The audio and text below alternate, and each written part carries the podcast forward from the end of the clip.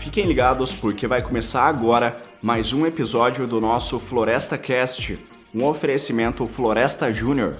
A Floresta Júnior é uma empresa júnior da Universidade Federal de Lavras e desde 2013 realiza com excelência serviços de consultoria florestal. Entre em contato conosco pelo nosso Instagram, arroba e faça seu orçamento.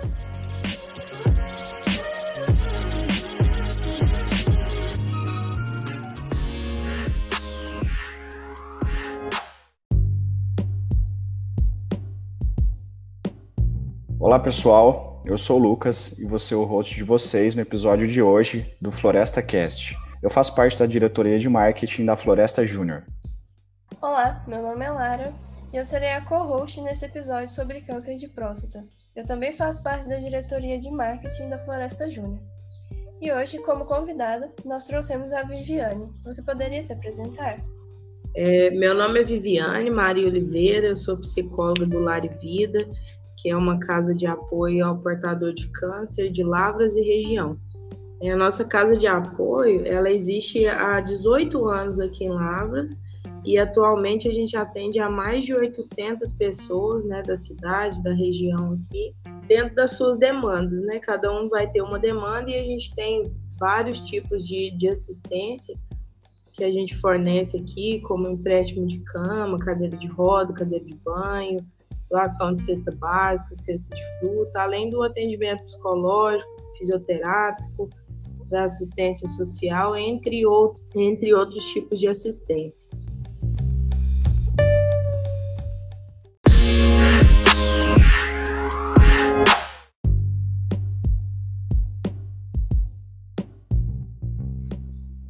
Para começar o nosso quadro de tira dúvidas, Viviane, a gente gostaria de saber se o câncer de próstata ele é muito comum. Então, é, a gente tem, é, vamos pensar assim no, nos nossos assistidos aqui. Desses 800 assistidos, se a gente for pegar a maior parte seria de mulheres com câncer de mama. Se a gente for pegar os homens, a maior parte dos nossos cadastros são pacientes com, com câncer de próstata. Então, assim, é o primeiro tipo de câncer, né, a afetar os homens. Infelizmente, é, os homens não fazem, por não fazer esses exames preventivos, quando é descoberto, já é descoberto numa fase mais, mais crítica da doença. Então, assim, a gente tem, a gente tem um, uma grande parte, uma grande parte desses homens aqui, por exemplo, a gente tem em média de 40% a 45% dos homens que são cadastrados hoje na, na nossa casa de apoio são de câncer de próstata. E tem alguma faixa etária que é mais comum ocorrer? Mais comum é a partir dos 50, né? entre 50 e 70 anos, mais ou menos assim, que é mais comum, né? Mas é, é o que eu falo com vocês, a partir do, dos 40, esse tipo de câncer ele já pode é, já pode aparecer. Só que como o câncer de próstata no início ele é assintomático, então às vezes um homem pode ficar aí de 40 até 50 já tendo alguma alteração e não sabendo, e ele vai descobrir depois dos 50 já com um quadro mais grave. Então, assim, a faixa etária hoje das pessoas que, que descobrem o tumor na próstata é a partir dos 50 anos. E é nessa idade que começa a fazer os exames? Não, a gente tem, é, a gente pede, né, né para detecção precoce, que seja a partir dos 40 até 45 anos. Se houver algum caso de câncer, principalmente de próstata na família, aí tem que ser um pouquinho antes. Começar a, a procurar o urologista, fazer o toque retal, fazer o exame de PSA. Então, assim, é importante a gente colocar que todo homem que tenha algum caso de câncer de próstata na família, ele tem que falar isso para o seu médico, porque aí o médico já vai começar a, a pedir esses exames com maior antecedência, principalmente fazer o, o, toque retal e o exame de PSA, que hoje são os principais exames de detecção do câncer de próstata. A gente tem casos, por exemplo, igual é, falando da faixa etária para vocês, A gente tem casos de pacientes que têm histórico na família que, que descobriu câncer de próstata com 37 anos, 38, né? Então, a partir do, da idade lá que o médico vai definir, quem tem histórico de câncer de próstata na família já tem que procurar fazer esses exames aí. E quais são os sintomas do câncer de próstata? Então, no início, é igual eu falei com vocês, ele é bem assintomático. Mas um dos primeiros sintomas que a gente percebe, tanto na prática que, que os assistidos se queixam, é a questão da dificuldade de urinar né, de, de ter algum desconforto na hora de urinar, ou que sair um pouquinho de sangue, ou para de, de, de urinar de uma vez, mas também tem o, o paciente pode sentir é, dor lombar, né, aquela dor nas costas, que a gente fala assim, ah, tem, às vezes acha que é um, um, problema crônico, mas também é um sintoma do câncer de próstata. Problema de ereção também, né, dor na hora de, de ter uma relação sexual, dor no quadril ou no joelho, ou algum tipo de sangramento. O ideal, assim, são é, que, o, que o homem também, assim como a mulher, né, a gente tem a mulher ela tem aquela coisa, né? A partir do, da primeira relação sexual, ou quando começa a menstruar, ela começa a, a frequentar o ginecologista. O homem deveria ser a, a mesma coisa né, que ele frequentasse um urologista ou algum médico de referência, para que ele fosse fazendo os exames preventivos também dessa, dessas áreas, porque assim, a gente tem, além do câncer de próstata, né, a gente tem câncer de pênis, por exemplo, câncer de intestino, então o homem também tem que ficar atento, mas assim, os exames que, que geralmente são feitos, para a detecção do câncer de próstata é o exame do PSA, que é um exame de sangue, e o exame de toque. É, o exame de toque ele vem para o médico ver se a próstata está aumentada. Qualquer tipo de, de alteração no tamanho da próstata não significa necessariamente né, que seja um, um câncer de próstata, mas significa que tem alguma coisa errada. E aí ele vai avaliar. Então, os dois exames que são é, ideais né, para esse tipo de câncer é o exame de PSA, que é o exame de sangue, e o exame de toque retal.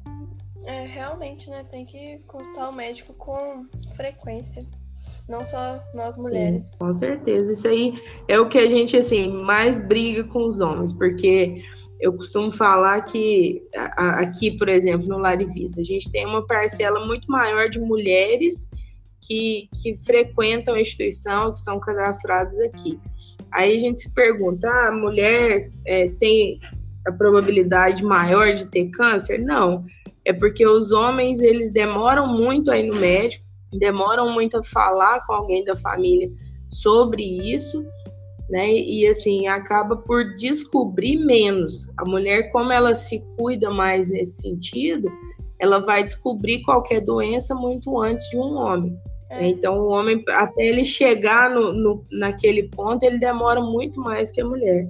E acaba que também tem muitos, muitos homens com medo, né, de, do exame do toque e tal.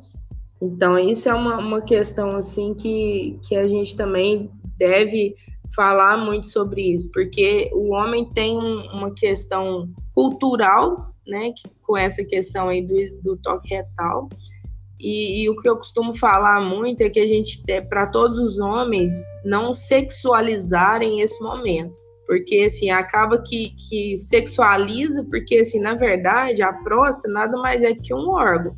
Uhum. Né? Então, a gente cria na, na cabeça da gente, o homem principalmente, é, cria uma, uma, toda uma fantasia relacionada àquele momento e um preconceito muito grande o que atrapalha muito a detecção precoce. Aí eu, eu costumo falar a mesma coisa. Imagina se toda mulher sexualizasse aquele momento de ir no ginecologista.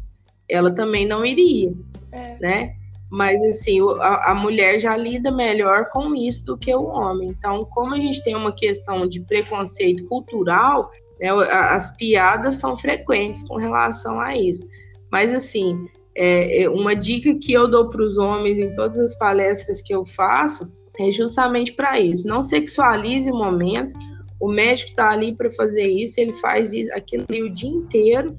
né? E assim, ele tem a prática médica para aquilo, ele tem a ética médica para aquilo. Então, é, é, um exame que, que, que, a, que, o homem não vai sentir dor, não vai sentir. Ele vai sentir incômodo só se ele ficar muito tenso para fazer, né? Porque aí a musculatura toda ajuda a enrijecer para fazer esse toque retal. Então, assim, não vamos sexualizar esse momento para a gente tirar esse preconceito um pouco da gente. É uma ótima dica. Sim, tá aí a importância também de toda essa campanha, né, do, do Novembro Azul para acabar com esse preconceito. Com certeza, é para isso aí que a gente tem que lutar bastante. Sim. E o câncer de próstata, ele causa impotência sexual, Viviane? Ele não causa impotência. Por exemplo, a gente tem, é, no caso de câncer de próstata, o médico oncologista ele vai definir, ou o urologista também, se vai ser feito uma cirurgia de retirada total da próstata, ou a quimioterapia, ou a radioterapia, ou a cirurgia junto com os tratamentos, né? Ele vai definir o tratamento. O que traz a impotência é a retirada total da próstata porque a, a, próstata, na verdade, ela é uma glândula, né, que, que ela está localizada abaixo da bexiga e ela envolve também a uretra e o, o canal que liga a bexiga ao orifício externo do pênis. Então, toda aquela aonde a próstata está, ela vai facilitar, se a gente tira ela vai facilitar essa perda de ereção. Só que, na verdade, é uma perda que é temporária. É assim, ela não vai ser 100%, ela, ela não volta depois 100% né, de ereção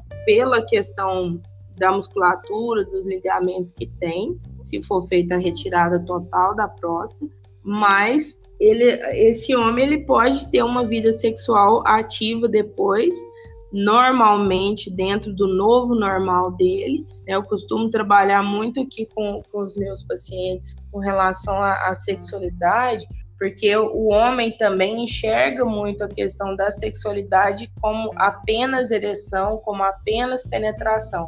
Existe um, um, um, uma gama de outras coisas que, que a sexualidade pode ser trabalhada.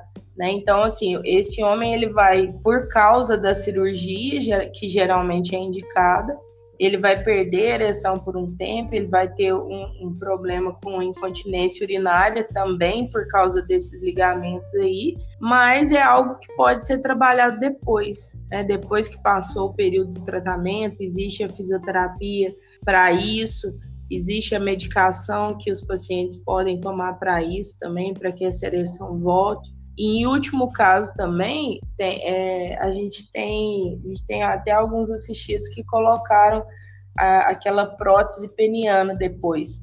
Quando tem um comprometimento bem maior, que aí a ereção é, biologicamente seja impossível depois, aí tem mais essa possibilidade também. Mas foi interessante vocês tocarem nesse assunto porque é a grande preocupação deles. É uma questão assim depois, na hora que a gente for entrar nessas questões mais psicológicas aí, esse é, o, é a maior questão aí do câncer de próstata, o problema da ereção.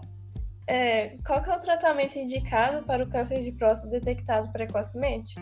Geralmente, quando, quando é, é precocemente mesmo, é indicado, às vezes, até não fazer nada, de ir fazendo controle, né? Toma alguma medicação, to, é, e faz o controle.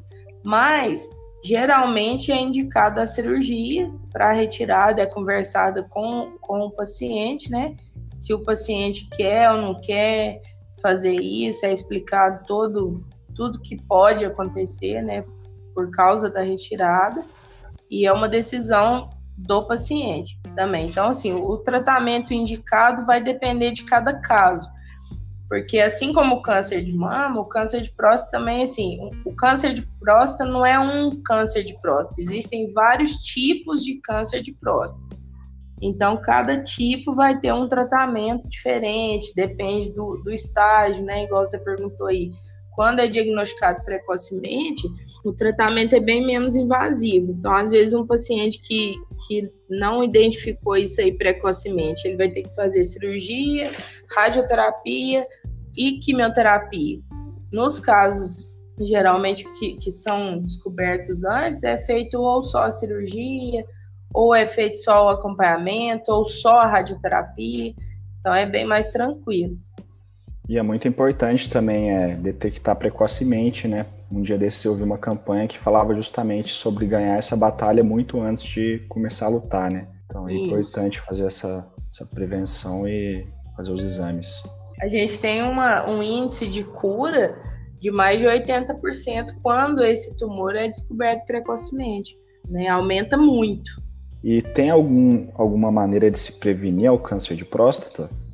Olha, prevenção é, é o que a gente costuma falar, né? Prevenir seria evitar que aquilo, que aquilo aconteça. Então, assim, o, a gente não pode garantir que, que as formas de prevenção vá realmente impedir de que a gente tenha algum tipo de câncer, mas é aquela velha questão, né, de manter um hábito saudável de vida, praticar exercício, não fumar, não ingerir bebida alcoólica, porque a gente tem, é, a gente faz um levantamento aqui no Lar Vida também, por exemplo, a questão do álcool e a questão do tabaco, eu, eu posso te dizer que 99% desses homens com câncer de próstata são ou fumantes ou ex-fumantes, e, e, pessoas que ingerem bastante álcool também durante a vida, né? principalmente essas questões aí do álcool e do tabaco. Então, são as formas de prevenção seria esses nossos hábitos de vida saudável, não fumar,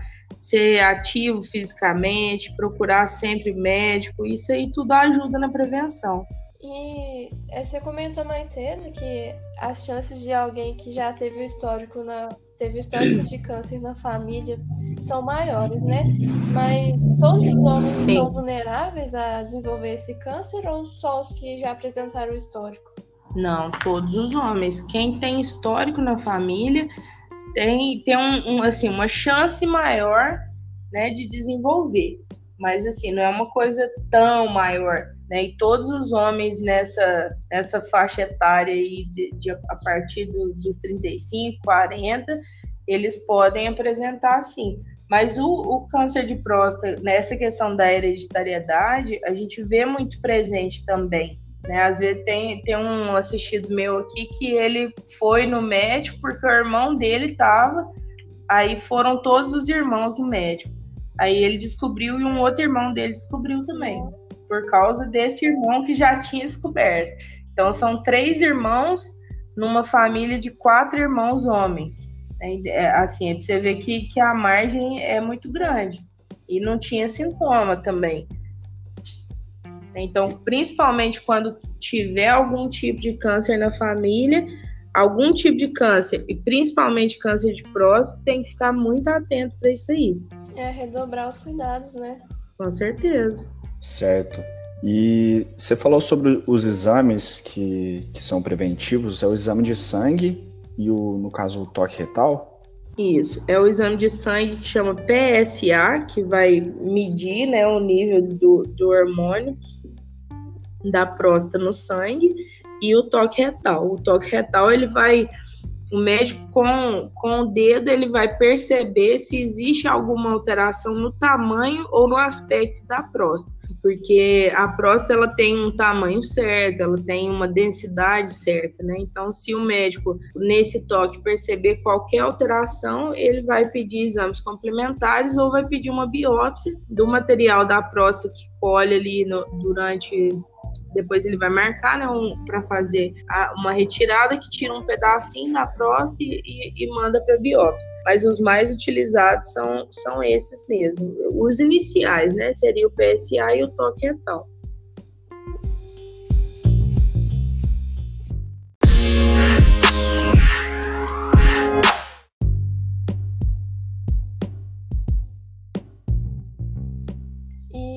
Isso a gente termina o primeiro quadro, né, que é o de tirar dúvidas. E agora a gente vai começar um outro quadro, que é, você lembra que no no episódio passado sobre câncer de mama, a gente entrou no assunto sobre o paciente, é, o que acontece com a autoestima do paciente, né? Quando uhum. é, tem o diagnóstico. E eu queria saber se a, se a autoestima de um paciente que enfrenta o câncer de próstata é tão afetado quanto de paciente que enfrenta o câncer de mama. Então, no meu ponto de vista profissional, eu acredito que seja até mais, porque o homem, ele, igual eu falei com vocês, ele tem muito essa questão da ereção é, e da penetração, né, como a única forma de ver essa parte sexual. Então, a primeira coisa que eu escuto sempre de um paciente que tem câncer de próstata, na primeira consulta nossa, primeira coisa que eu escuto é: não sou homem mais, porque não tem ereção. Né? Então, assim, isso aí causa uma queda da autoestima enorme, e aí começa todo um processo, principalmente aqueles que são casados, né? e aí começa um processo assim de, de ficar bem deprimido e às vezes muito debilitado mentalmente por causa disso. Nossa, e eu achava que era o contrário, que é, com câncer de mama, né? Por exemplo, num estágio mais avançado, onde perde a mama e tal. E cabelo, é, é, tipo assim, as mulheres, ou até mesmo o homem que teve o, o câncer, era, a autoestima era mais afetada. E realmente você trouxe um ponto interessante. Eu acho que assim, é, a, a visão do, do homem e da mulher com relação ao sexo, à sexualidade, ela é muito diferente. Né? Então, assim, a, às vezes uma, uma mulher, por exemplo, que tenha, é, que não seja um câncer de, de mama, mas tenha um câncer na vulva, um câncer de vagina ou no útero, que, que também vai lidar com dificuldades nessa parte sexual, ela ainda é menos afetada por essa questão sexual do que um, um homem, né? Porque o homem ele tem muito isso, é, muito forte essa questão do sexo e da ereção, principalmente. Né? Então, isso aí tudo mexe muito. A questão também da incontinência urinária, que às vezes ele, ele vai passar a usar fralda ou um absorvente é, geriátrico, e aí isso tem uma certa frequência, né? ele passa a usar aquilo ali. Então, a vergonha do homem é muito maior, percebo muito isso, assim, que o homem ele fica muito mais constrangido de usar uma fralda do que uma mulher porque já tem aquela coisa é, cultural também, né? Tipo, homem não chora, homem não fica doente, homem isso, homem aquilo.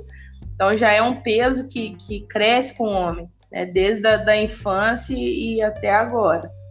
É, então um diagnóstico desse deve ser um baque mesmo, né? Com certeza.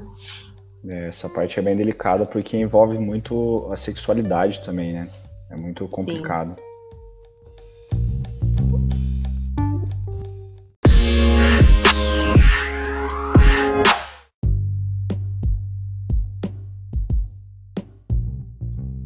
Então a gente encerra assim o, esse episódio de hoje. Foi muito produtivo e a gente gostaria de saber como que, que faz né, para doar para a ONG Larivida, como que funciona. A gente já comentou sobre isso no último episódio, né, sobre o Outubro Rosa e o câncer de mama, mas uhum. reforçar novamente né, como que, que faz para ajudar a ONG.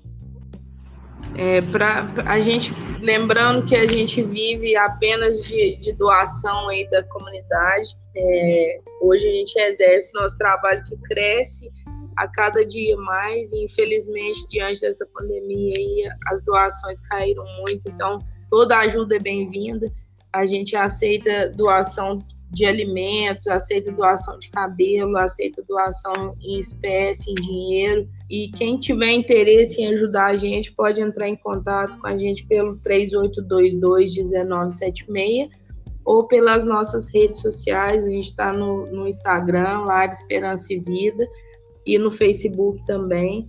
É, pode procurar a gente lá pelo, pelas redes sociais ou pelo telefone e também convidar todo mundo para vir conhecer a nossa casa de apoio, que está aberta diariamente, diariamente assim, né? durante a semana, de, de 8 às 5 da tarde. Todo mundo vinha aqui conhecer um pouquinho do nosso trabalho. A gente, diante da pandemia também, a gente teve que diminuir um pouco o fluxo de assistidos aqui no, no Lar e Vida, mas a gente continua atendendo, atendendo a domicílio também. Né? Então, às vezes, o dia que vocês puderem vir, vocês vão esbarrar também aqui com, com essas pessoas, vocês vão ver que assim o câncer ele, ele, é só mais um desafio na vida dessas pessoas. A gente consegue, graças a Deus, é, transformar um pouco o foco, desfocar um pouco da doença e focar na saúde do assistido. Então, convido todo mundo aí para ser parceiro nosso nessa batalha aí. A gente agradece pela sua Obrigado disponibilidade. Também parabeniza, né, por esse trabalho tão bonito que vocês fazem. Muito obrigado vocês também pela abertura. Né? O que vocês precisarem aí, em qualquer época do ano, tamo junto aí. A gente está à disposição também. Obrigada. Tá. A Floresta Júnior agradece a sua disponibilidade, né, de vir aqui conversar com a gente. E o que precisar, você pode falar pra gente.